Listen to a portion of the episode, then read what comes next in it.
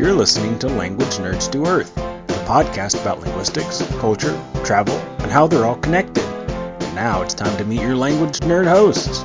One in China, one in Spain. It's Patrice and Rachel.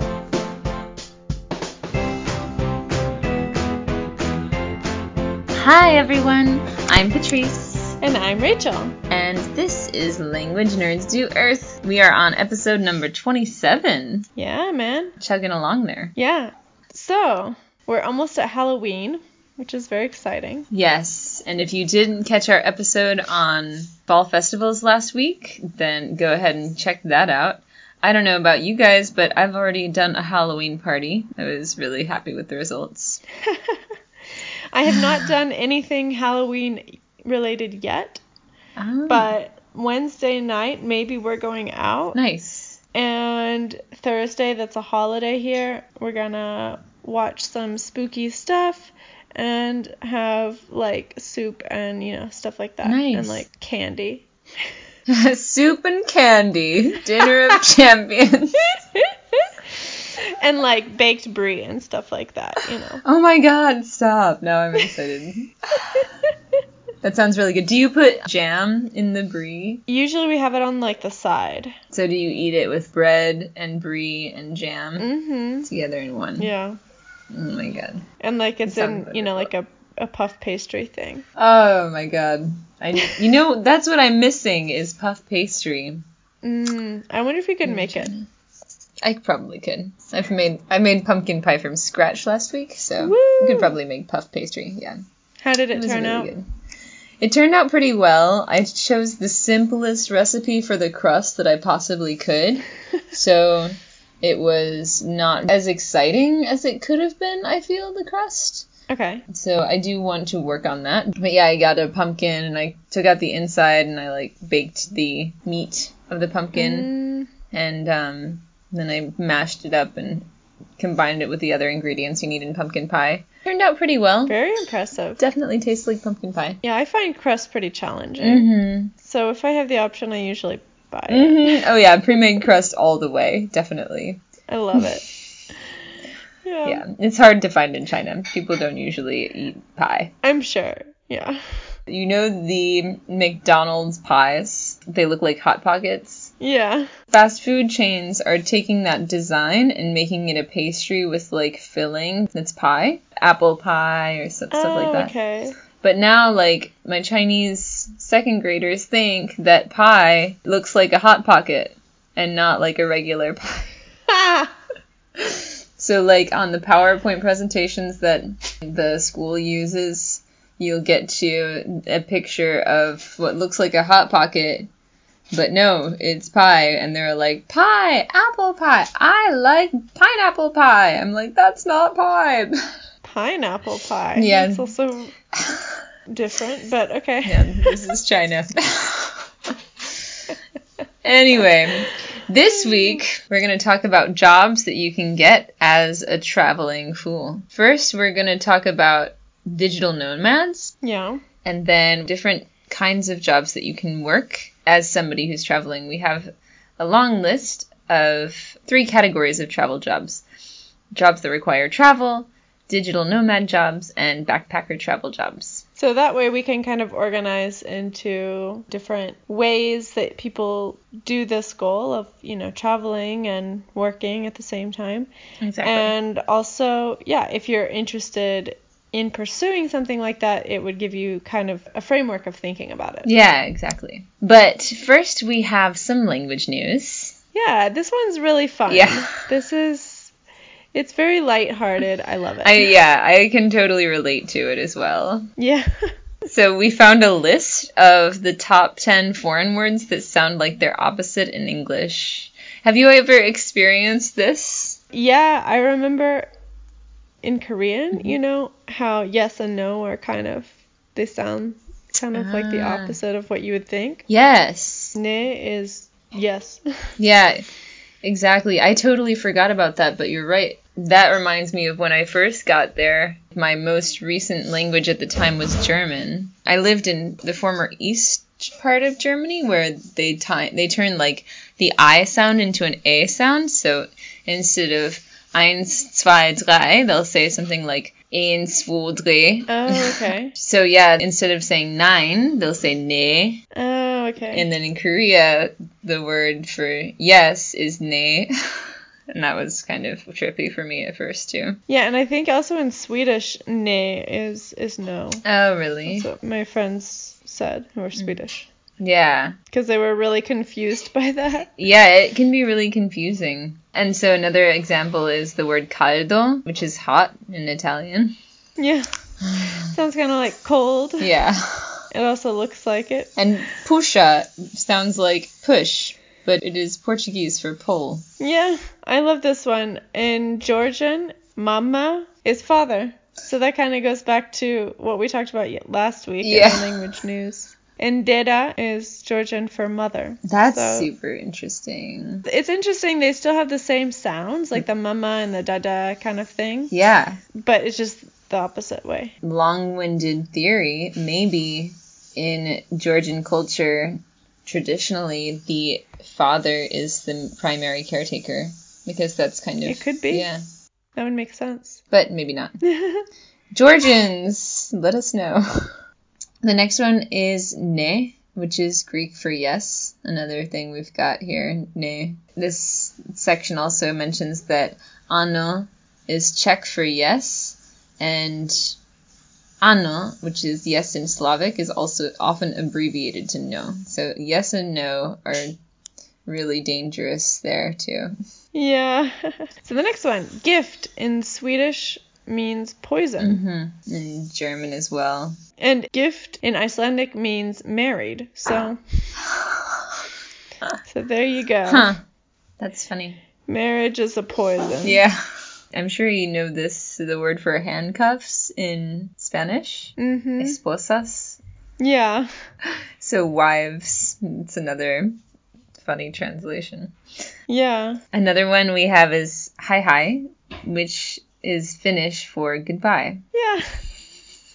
Interesting because I think in some other um well, Finnish is unrelated, but in like Swedish and I think also in like Icelandic and things like that. Hey hey is hi. Huh. That's funny. Or hey. Yeah.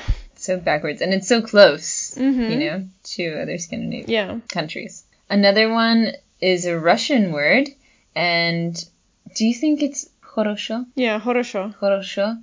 Um, sounds like horror show, but it actually means good or well. Yeah. I like that a lot. I think that just like adds to the Russian stereotype that they have. just like yeah. Like the Russian culture can be stereotypically kind of intimidating and they say the word horosho and it sounds like they're talking about something really dark, but it means good. Yeah. um hello in Hungarian means goodbye. Oh, they did that just to mess with foreigners, I think. um, in French, the word officio means unofficial. Yeah, Definitely doesn't make sense. right. He in Hebrew means she, and apparently is also the same in Welsh. Man, that kind of stuff, like that little stuff that seems kind of insignificant, that can mess you up the most. Yeah, definitely. In Chinese, the word for he, she, and it is pronounced the same, just the characters are different. Does that make sense? So they're pronounced the same, but they're just written differently. Yes, that's right, yes. Okay. The character for he is one symbol, and the character for she is kind of similar, but you know when you're reading it that it's she, Okay. and same with it. They're all ta, but when you're speaking, you don't know. That's interesting. Yeah, yeah. So it can be really confusing for Chinese speakers learning English because they always mess up he and she because when they speak, it doesn't matter which one they use. Yeah. Wow. Cool. Yeah, a lot of times I'll be talking to somebody and they'll say she like my daughter, he is here. And a lot of times they won't catch themselves. Yeah. and I'm like, I know what they meant. Yeah, actually, Spanish speakers have trouble with it as well. Huh. And I think it's probably just because they don't normally say the gender every time that they're mm. talking about a verb. Yeah, that makes sense. Because you can just say runs instead of like he runs or she runs. Right, that's true. Another one we have is uomini, which is the Italian word for men. Mm-hmm. Womany. This article says this word is a perennial source of anglophone toilet embarrassment. yeah, sounds like women. Yeah. Womany. Womany. Yeah, you gotta be careful when you are trying to use the restroom. Oh, that's funny. And the last one, nosok. In Russian, nosok sounds like no sock. And it is Russian for sock. I really like that one too. It's so confusing. yeah, it's really just it's funny because they developed so like separately, you know, like English and Russian that those th- kind of things are totally coincidental. Yeah. It's just funny. Yeah, that's hilarious. It's such a funny language. Very cool. Well, what a fun article. Yeah, yeah. It's from The Independent, and we will be posting it on our show notes as we do every week. So, this week, our topic is travel jobs. If you are in a nine to five in your native country and you really have the travel bug and are looking for other options, then this is the show for you. Yeah, so we'll talk about some of the probably more common jobs, and we might throw in a couple of kind of stranger ones as well. Mhm. So let's go ahead and talk about some of the pros and cons. I really like the list that you made. Yeah. Well, first let's let's try to find out what is a digital nomad. So, we're going to talk about some pros and cons of working and traveling. Mm-hmm. I was reading an article of people who work and travel, and something somebody said that I thought was a good quote was, I truly wake up every day thankful that I've been able to build a life around the things I love. So good. Yeah. And if you're somebody who really likes to travel, I mean, it's amazing. You do get to experience so much more than you otherwise would be able to, you know, traveling a couple times a year Mm-hmm.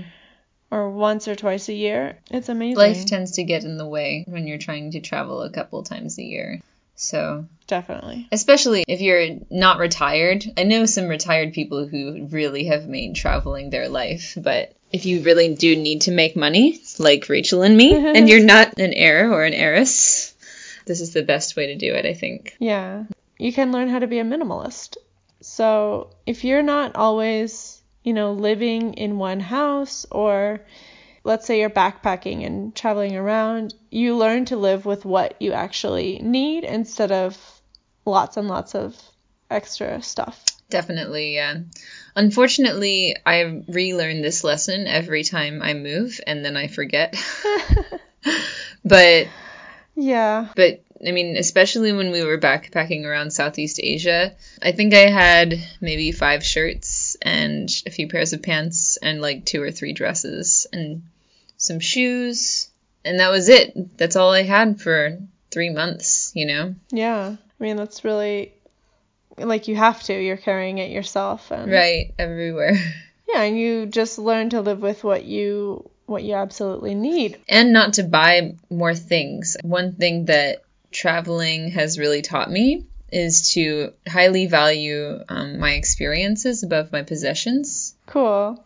I mean, to be honest, I'm not the most minimalist person. Right. But No, me neither. I mean, but you're probably more minimalist than somebody who lives in a house and like has a lot of storage space. yeah, I mean, we don't have a lot of room to store stuff, Yeah. but I have collected a number of things in the last like three years. You make it happen.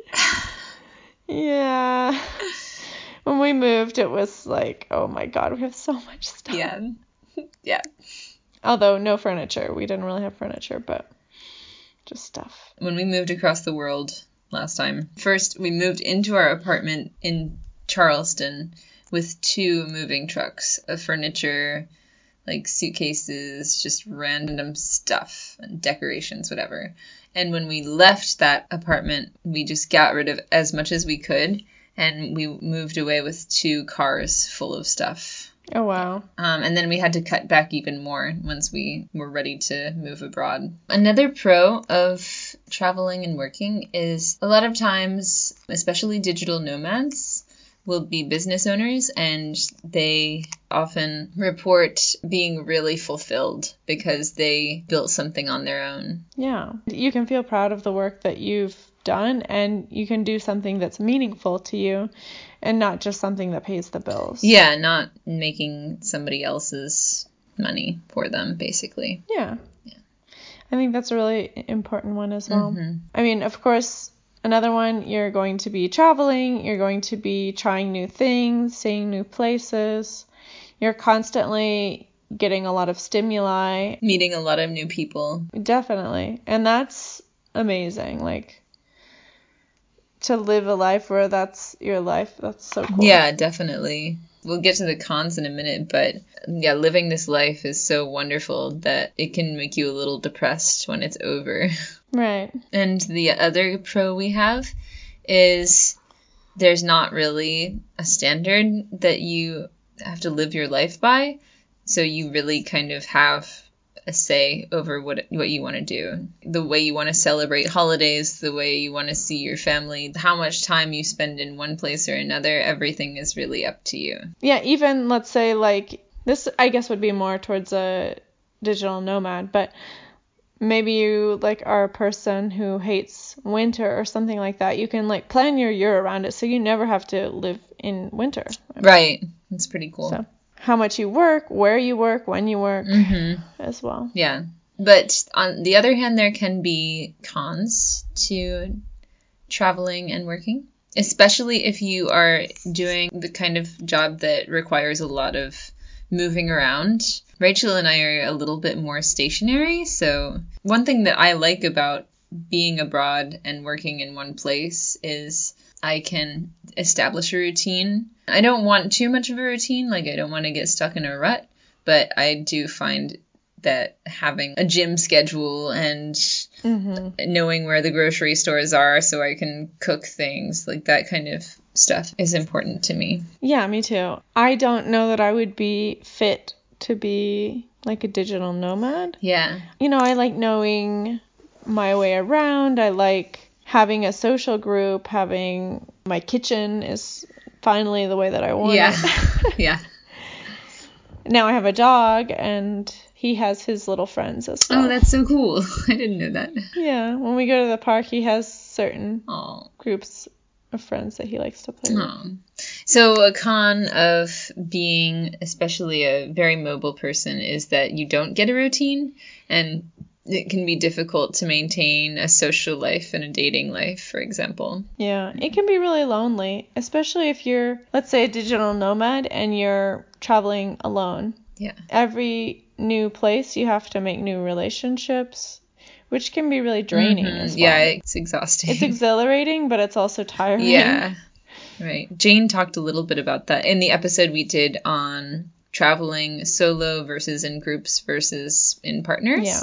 She got to the point where she would meet all these really great new people, but then she would be like, I cannot be around people anymore. It's exhausting. Yeah, especially when you're, you know, having the get to know you phase Yeah. every day or every new place that you go. hmm Another con is, especially when you're super mobile, you might not know where you're going to be in a few months' time. So there's a lot of uncertainty. You just have to live with that uncertainty. Yeah, and it's hard to make plans in advance. Yeah, that would drive me crazy. I'm a planner. Yeah. yeah, I I like to know at least roughly what country or what continent I'm going to be in. Yeah, yeah. It can also be difficult to stay healthy when your body is constantly under stress from travel. Mm-hmm. That kind of goes I think also with a routine thing. You know, it's hard to keep a regular eating schedule or exercise routine. Mm-hmm. And if you're somebody who is like a pilot or a flight attendant, Mm. your body is going through so many time zones constantly. And just being in the cabin pressure is really rough on your body as well. Yeah, I have such respect for flight attendants who cross the world over and over Yeah. every week. Or even if you're just somebody who travels a lot for business, mm-hmm. and maybe you live in the US and you travel to Europe a lot, like every week or every other week, that's also really rough Yeah, trying to recover from that. Right. Another one, this is especially for business owners who are traveling, especially bloggers. Your life becomes your job. It's kind of hard to separate the two. Lifestyle bloggers, I think, that's one of the hardest things to do because your job is to enjoy what you're doing and where you're going, but it's also to document everything and take pictures of everything you're doing and these videos of everything that you're doing. And so it can be really difficult, I think, in that case, to sit back and try to relax. Yeah, definitely. It can be hard. Maybe I would imagine it would be hard to kind of enjoy it because you're spending so much time. You can't really be in the moment as much. Mm-hmm. Yeah, you have to think, oh, okay, what would be best for the blog for me to do right now? Yeah, and also I think with social media and stuff like that, Right. It's on 24/7 and if you're like a blogger or if you're you do something with social media, like that's accessible to you 24/7 and Yeah. you're probably going to be on it and it's hard to disconnect really. Well, yeah, I mean, if that's your livelihood, then every second that you're not on it is a potential wasted second. True. in terms of money. And then the last con that we have is actually also a pro is that you have to make everything up for yourself. There's no set standard for your life. Filling out paperwork. What's your home address? When are you going to see family? And holidays are you're on your own. You might not find a place that has Christmas or whatever holiday is your favorite one. Yeah. like you said, it can be kind of lonely. Yeah. So let's talk about digital nomads then. What this is like a term that I think that gets tossed around a lot. Um so let's just quickly define yeah, it. definitely. So usually digital nomads have some type of a business that they own, usually online. It might be social media related or SEO or blogging or content producing, affiliate marketing, mm-hmm. something like that, or drop shipping mm-hmm. or ESL teaching is also now becoming a digital nomad job. There are companies that you Yeah. can teach online. You just have to stick to a schedule, but otherwise, as long as you have internet, you get paid to work online as an ESL teacher. yeah, that's pretty cool. Mhm. In in that case, you don't have to really have your own business. Like you can still work from anywhere, and you might work weird hours, especially with that one. Yeah, definitely. I know some people who work for VIP Kid, for example, and they really like the freedom that it offers them. I think in the future, unless you're working some kind of trade, all jobs should be work from home. Like I worked in an office last year in Charleston and I was infuriated that I didn't have the option to work at home because it was all online. I didn't really need to be in the office. In fact, I got more work done from home because I didn't have distractions around me. Right. Yeah, I think there are obviously going to be some that you just have to not work from home. Like, also, yeah, service jobs like waiters Mhm, or right. working in a hotel. You can't really do that from home unless you're like managing a robot or something. I don't know. Right, yeah. Which would be really cool, by the way. Good, good Yeah. idea. But a lot of jobs that people do commonly or website developers Yeah, website design. Or digital marketing and stuff like that. Translation is another good digital nomad job. Definitely. You have to build yourself up in that case as well, which you have to in most of these cases anyway. Also, yeah, like virtual assistants, things like that, Mhm. I think can be Oh, yeah. done from anywhere. So, I think being a digital nomad, it's not an easy thing, especially if you're working on your own company. It requires a lot of self discipline. yeah. to make sure that you push yourself and actually work and you don't just lay by the beach all the time.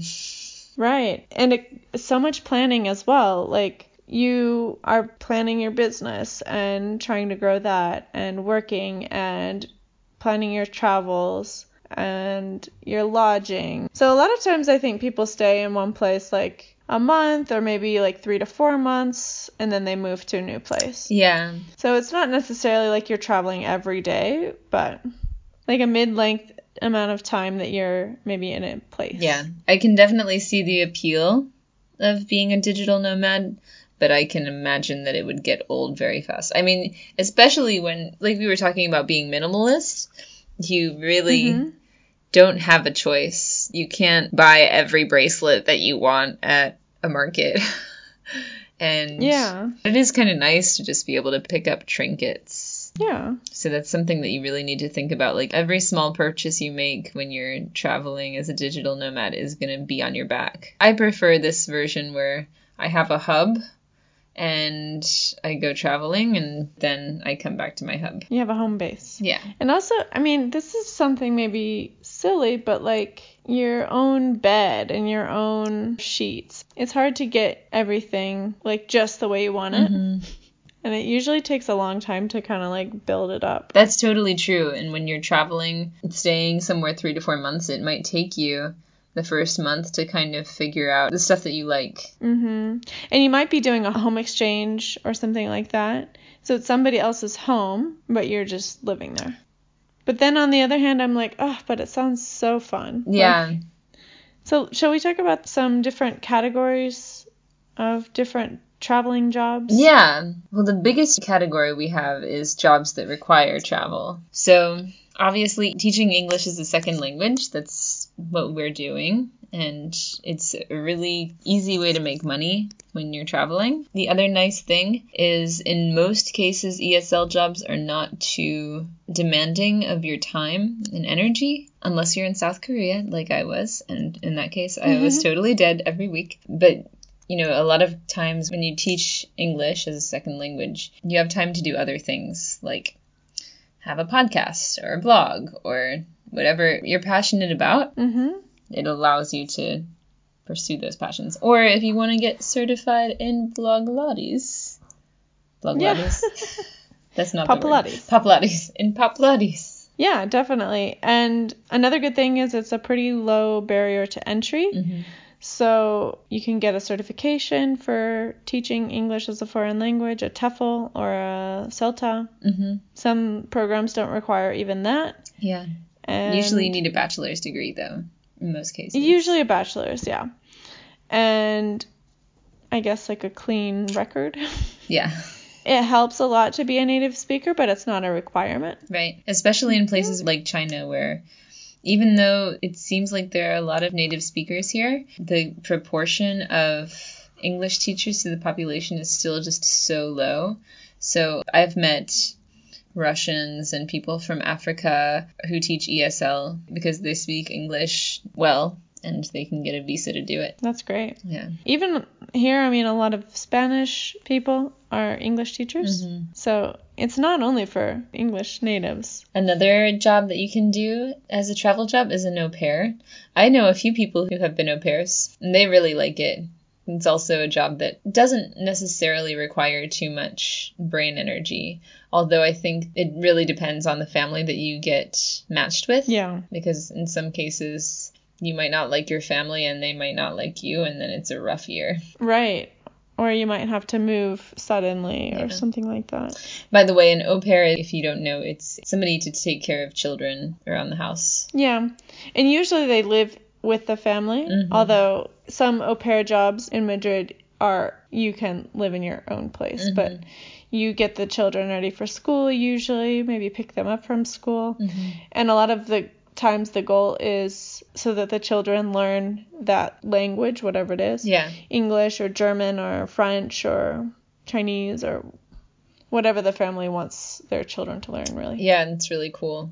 It's a great idea. Mhm. And that's definitely a low barrier to entry. I think you can get it with a lot of times just a high school degree, but I'm not sure. Mhm. Yeah, I think so. Another one we have is flight attendants and pilots. So obviously the air travel industry. We mentioned that a little bit. Ugh, it must be so hard on your body. Yeah, but at the same time, you get to you have to travel for work, obviously. Yeah. But you get to have some layovers and some probably longer stays. I think sometimes the schedules can be worked around so that you have a week off during the month or something like that. Mhm, Yeah. When I lived in Barcelona, my landlord's roommate was a flight attendant, Mm-hmm. and she worked like two weeks a month. Wow. I mean, when she did work, her schedule was rough. She would go somewhere, stay for like 24 hours, hop back on the plane, go somewhere else. So another one that we have is you could be a tour director or a tour guide. So basically the difference is tour directors are usually on a more extended trip and they're like in charge of running everything. So they might not be the actual guide Mhm. Everywhere that they go, but they're in charge of basically herding the sheep and making them Yeah. have a fun, a safe trip and taking care of anything that goes wrong. Yeah. And a lot of times they'll be translating and things like that. Right. And a tour guide usually is for shorter things. Mm-hmm. Like you might go on a tour while you're in Paris and learn about the history or something like that. Right. So, another one we have is tour guide or a tour director. Yeah. I actually know somebody who organizes trips and then acts as the tour guide when he goes on them. Oh, cool. It's a pretty nice gig, yeah. Or you can be just a local tour guide.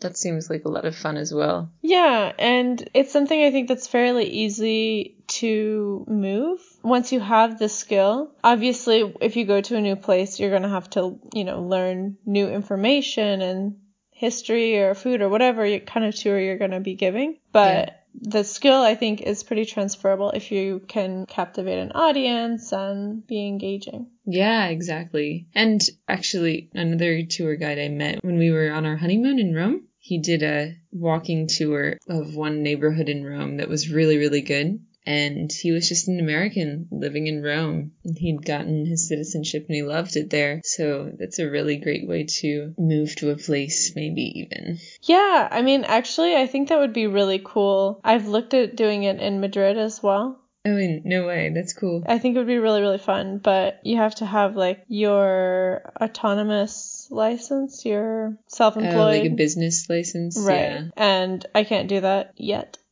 So, Hmm. but maybe when I finally can, I would look into doing that. Is that the kind of visa you're working on? I have a student. Oh, okay. Nice. Yeah.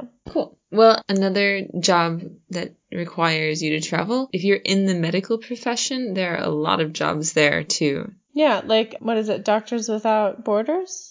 Mm-hmm. Doctors Without Borders. There are medical mission tours, dental mission tours, and traveling nurses are huge. Have you heard of this? yeah, for sure. Yeah. That's a really big one. And like, you can go anywhere, really. You can go anywhere. Usually all of your housing is paid for. Mm-hmm. and they make a lot of money. They just get sent to places. I don't know how much choice they have over where they're going. I don't either, but isn't it like you work for maybe like three months or like six months or something in a place? Mm-hmm. Is that about how long? Yeah, exactly. I knew one traveling nurse. She was in her place for six months, and then I think she signed up for another six months, and then she had the option to sign permanently with the hospital. Maybe I might be remembering that wrong. Oh, that's really cool. Yeah, yeah. I think hospitals, especially in the US, hospitals are so desperate for nurses that that's kind of like China is so desperate for ESL teachers Yeah, that that's a really nice thing to get into. yeah, that makes sense. So then I would say we have kind of like instructor jobs, Yeah. and we can talk about scuba, surfing, yoga, hmm other kinds of Yeah. fitness you could include in that. Totally, yeah. Scuba is actually a pretty good exercise. Is it? Turns out. Yeah, it really wears you out. The scuba instructor I had in Vietnam was like this French dude who grew up in Fiji and yeah, his life was great. he just lived in this paradise and was a scuba instructor. Did he live there full time or did he travel? I want to say he lived there for a few months and then he would get some time off. And really, this is this kind of goes along with another one we have on the list, which is seasonal jobs, Mm-hmm. where you just follow the weather to the biggest tourist attraction. Yeah, definitely. Oh, and ski instructor. That's another one. Right, yeah. If you can do both scuba and ski, you can totally get the best of both worlds. Yeah, or surfing as well. Oh, yeah. Oh, man. A scuba slash ski slash surfing instructor. It sounds like a really fun life. Right? One time we picked up a hitchhiker in Idaho, and during the summer he did like horseback riding tours and like climbing trips. Yeah. And in the winter he worked at a ski resort, I think. And we picked him up hitchhiking. He was like at the bottom of the mountain and he just wanted to go to the top. He had a skateboard and he would skateboard down. What? Wow, that's crazy. So that was his life too. Yeah, yeah. You can do whatever you want. Yeah. I like it. He lived like between Idaho and Utah, I think. Nice. A photographer or any kind of artist, Yeah. writer, photographer, painter. Yeah, I think it, I feel like it's easier with things that are not like you don't need a lot of equipment. If that makes Mm. sense, you know? Like yeah. for painting, I mean, obviously you can take paints with you and canvas or whatever, but I think it's easier with photography. Like you do have gear, of course, Mm-hmm. but mostly it's digital now and Yeah. so you can upload it to your computer and edit it and you're good to go. Mm-hmm. You don't need like a studio, I guess. Yeah, that's true.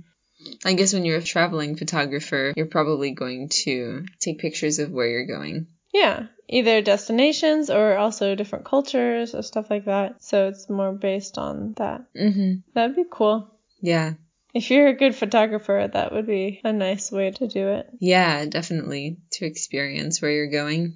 Mhm. Yeah. This one was really crafty, uh, importing stuff to sell. Mhm.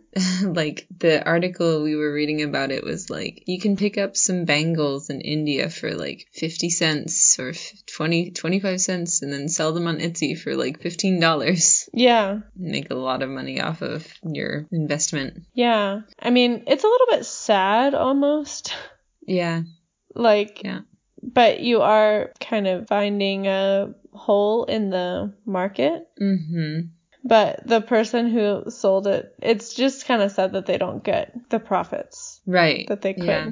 Yeah, just because they don't have access to that market. Yeah. But anyway, it could be a way, like, maybe you're not going to get rich doing that Mhm. because you're probably just taking, like, stuff that you can carry back with you. But it's a way to, like, maybe fund some of your traveling as well. Yeah, exactly. And I mean, if you sell, if you can set up a store, it's a really easy way to make that money and for really not doing anything. Yeah, totally. You don't have to put any effort or resources into labor, and the cost is minimal. So, I actually know somebody who sells Turkish jewelry in the US, and Oh, really? it's like Turkish silver. Mm-hmm. She might be listening, Laura. And yeah, she has a store in the US, and they just import all their jewelry. Wow, like a brick and mortar store? hmm Nice. Yeah. Where's that? That's cool. In Charleston. Cool. So this one's pretty fun. It's being an extra in Bollywood. Yeah. Bollywood makes over twice as many films as Hollywood, and they're always looking for foreign actors. So that was really interesting. Yeah, I wonder how you really actually get into that. Actually, I had there was a job post in China about being a Bollywood actor, and I thought it was Really? Yeah, I thought it was a sham. And I emailed the guy because I was like, I want to be in Bollywood. And he was like, send me some pictures of yourself. And so I sent like a headshot and of me like somewhere in China. And he was like, please send more pictures. And I was like, yeah, I think I'm done. it's getting too weird because I wasn't sure if it was real, but it was probably real Maybe. in retrospect. But yeah, I would have had to go to India Yeah, to do it. It's pretty cool though. it is. It'd be fun. And you could say you were in a Bollywood movie. I mean, Totally, yeah. Bollywood is so beautiful. mm-hmm. Another one, if you have dreamed of going to Australia or New Zealand, it's very common to get a traveling work visa, usually there for about a year. Yeah. It used to be that you had to be under 30 to get this visa, but the requirements for Australia have just changed. They lowered the cost of it and they increased the age, so now you have to be under 35. Yeah. And it's really cool. Mostly they're, you know, in the service industry or hospitality or construction, I think. Hmm. But yeah, it's really cool. It's a great way to go to Australia because let's face it, it's an expensive country and it's Yeah. like it's expensive to get there from most places. So it's a really good way to fund a longer term stay there. Yeah. And you get minimum wage, which in Australia is really high. Yeah. So It's something like 18 or 20 dollars an hour, like Australian dollars, Yeah. but it's definitely enough to live off of and keep traveling. Yeah. It's awesome. And Australians are really used to this system, so a lot of their industries are set up around knowing they're going to have migrant labor. Oh. And then finally, we have the Foreign Service or the Peace Corps. I know a lot of people who have done it. I never tried to do it because I'm stubborn and I'm like, I don't want to do something where the uh, entry process takes like a year or more. Yeah. And I like being able to choose where I'm going. That's one downside of the Peace Corps and the Foreign Service is you often don't get much of a choice over that. You can put in like preferences, but Yeah, I knew some people also who went into the Peace Corps after college, Mhm. and it seemed like a really great experience. But oh yeah, people love it. yeah, It really opens doors as well. definitely. Yeah, it's really well seen as um, kind of a career starter. Mm-hmm. Resume builder. Yeah, and Mhm. you get your foot in the door in government organizations. So I've met some older people who were all in the Peace Corps together, and they all have these cool foreign service jobs in the end. That's cool. Yeah. It's really competitive too, so if you can get it, that's amazing. Definitely. Yeah, that's true. Cool. So let's move on and talk about some digital nomad jobs. Mm-hmm. So we already talked about being an ESL teacher for some different online companies. Mm-hmm. A lot of them are based in China, but not all of them. Right. So take that into consideration, especially if you're in like the American continent. The time differences get a little unmanageable sometimes. Mm-hmm. You might be working from like three to six every day or something. Yeah. Yeah. In the morning. Right. yeah, exactly. I think to work for VIP kids specifically, you have to be in a certain country, but their list is usually growing of the countries that work in that case. Yeah, most of them have like their requirements of like some certain speed, and they only allow you to be in like specific countries that typically have better internet. Right, exactly. Another one, I already forgot what drop shipping means. So drop shipping is basically you have a product, but you don't ever have it in your hands. So you do all the marketing and all of the business part of it. Mm-hmm. But let's say you want to drop ship, I don't know, t-shirts or something like that. Mm-hmm. So basically, you find a manufacturer and then you find a warehouse and then all the orders get routed through there. And so you never have to touch the product and it just sells and you make the profits. It's a pretty good deal. Yeah. I think a lot of people do that, something like that in China right now. They do white labeling where you just get something made in a factory and you buy it and then you sell it on Amazon under your own label. Yeah. It's a pretty nice gig too because everything is so cheap here. So sometimes I'll see something for like the equivalent of $5 on the Chinese kind of like Alibaba or Mhm. it's their Amazon basically. And then I'll see the same thing on Amazon for like 20 bucks. Oh, wow. Yeah, that's a big difference. It's a big margin, yeah. Affiliate marketing is another one. Mm-hmm. Yeah, I think the thing about affiliate marketing is you already kind of need an audience. Totally, yeah. So it's not something that you can just start doing tomorrow and be making money. right. It's something that you have to grow over a long period of time. Yeah, usually it's people who are bloggers and have a big following on their blog. They will put links in their articles or in their posts Mm-hmm. and to things that people can buy, and then people buy them and then they make some of the profit. Yeah, get a little commission. Right, exactly. It's a good idea. Mm-hmm. There are lots of different types of freelance things that you could do as a digital nomad as well. Mhm. We talked about writing, Translating. copy editing. Oh yeah, that's a big one. Well, and for copy editing like writing for tech companies because Mhm. I there are so many copy editing jobs in China where I know people who do them and then they just because they're ESL teachers and so they teach and then when they're not teaching they do copy editing and they almost double their income sometimes from that. Wow, Yeah. that's really good. Yeah, there are so many companies that really need it here. Yeah. there aren't as many foreigners, so good for us. Another one that I'm unfortunately not blessed with is playing the stock market.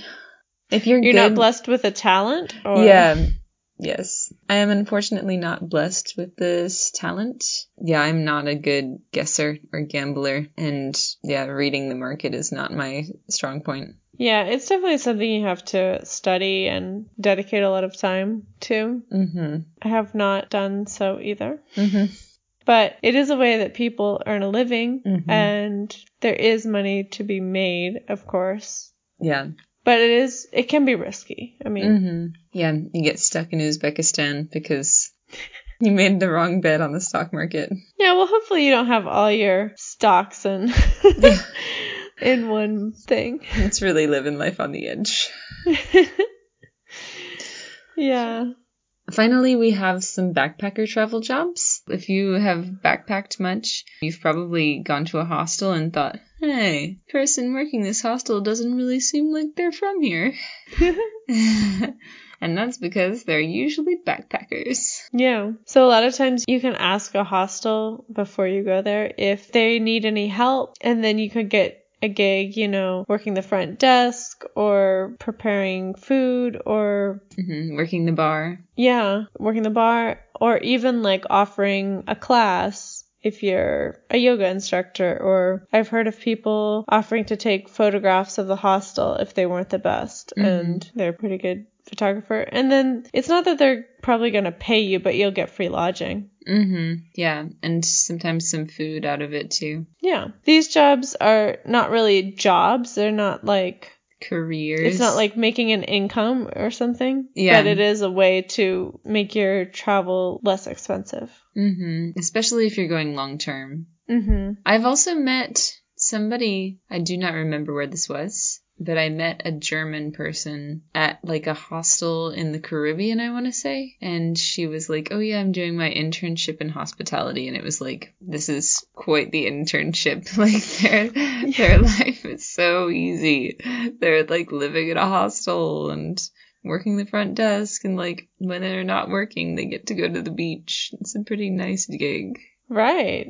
I mean, pff, I would do that. Yeah, totally. Another gig is woofing, worldwide opportunities on organic farms. I've met people who've done this. They Mhm. worked a few hours a day and they were usually done by the morning or at the latest early afternoon. And then they just got to go check out the countryside in the meantime. They did it for like maybe two weeks. Mhm. Like rural Thailand, I want to say. Cool. I had a friend who did it in I want to say Australia. Hmm, that's awesome. And I think he did it like for a couple months. Yeah, it seemed like a really cool gig. Yeah, that's a great idea. So you get free lodging, you get food, Mhm. and can you get paid or not?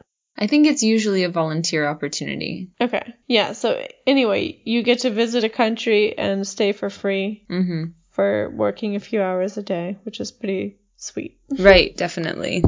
And you get to learn about farming, organic farming.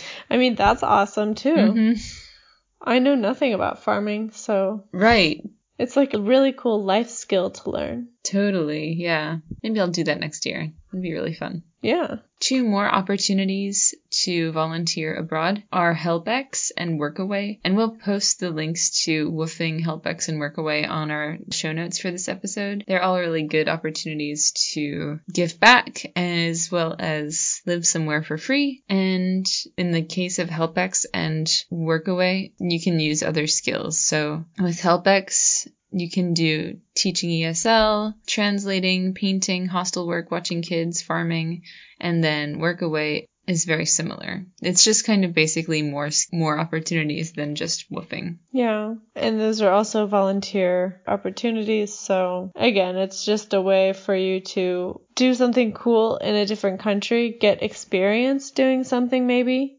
Mhm. and experience the culture and the country at, at the same time, which is awesome. yeah, and in most of these cases, you just have to pay for getting there, basically, and whatever else you want Mhm. to do while you're there. This is a little bit off topic, but you might have heard of like volunteering in a Cambodian orphanage. Don't do that. They're often scams Yes. Because at some point it got really popular to volunteer in a, in a Cambodian orphanage. So scammers found out this is a really great way that they can make money. So they set up fake orphanages and took children from their parents. Yeah. Okay, so I think that's pretty much it. House sitting, House sitting would be cool. it's literally no work. Just try to stay in the same place every night while you're house sitting. Yeah, or you might take care of plants or animals, pets. hmm Yeah, But really it's pretty cool. nice. Mm-hmm. I think that's pretty much it. I think so. I mean, obviously there are others, but that's some highlights. Exactly. Yeah, so if you are hoping to work and travel, I hope we've given you some ideas. If you have more ideas that you would like to share with us, obviously don't hesitate to reach out. Yeah. We'd love to hear from you. Yeah, you can reach out on social media or through our website. And if we hear something really interesting, we might share it somehow. Yeah, yeah. Oh, if you tell us something that's really interesting, maybe we'll talk about it on the next episode. Yeah. Cool. Well, if that's everything, I think we don't have a lost in translation moment this week. We are waiting for your lost in translation moments, so please send them to us at languagenerdsdoearth at gmail.com. Mm-hmm. You can just make a little voice memo on your phone or you can type it out and send it to us by email. We even have a simple way to record on our website. So, yeah, we've got all the ways covered. Yep, all you have to do is is just do it. Yeah. Just record it. or just send it to us. So, yeah, send us your lost in translation moment. Make sure you subscribe to the podcast so that you get all the fresh episodes as soon as they're ready. Yeah. And also follow us on social media. We're on YouTube, Facebook, Instagram, Twitter, and Pinterest. And that way you'll stay up to date throughout the week on what we're up to. And if you could leave us a review on iTunes, that would be wonderful. Reviews really help people find us, and it only takes a second. And please tell your friends or your family if you enjoyed it and think they would too. It really helps to spread the love as well. Our next episode, we're going to talk about Icelandic. What? A whole episode dedicated to one language? That's right. You heard it first from me. And if you like the show Vikings, you'll be interested because it's pretty close to what the Vikings spoke. So, Ooh, that's so crazy. Well, looking forward to that. I think that's it. all right. Have a good day, everybody. Yeah, thanks for listening. Bye. Bye.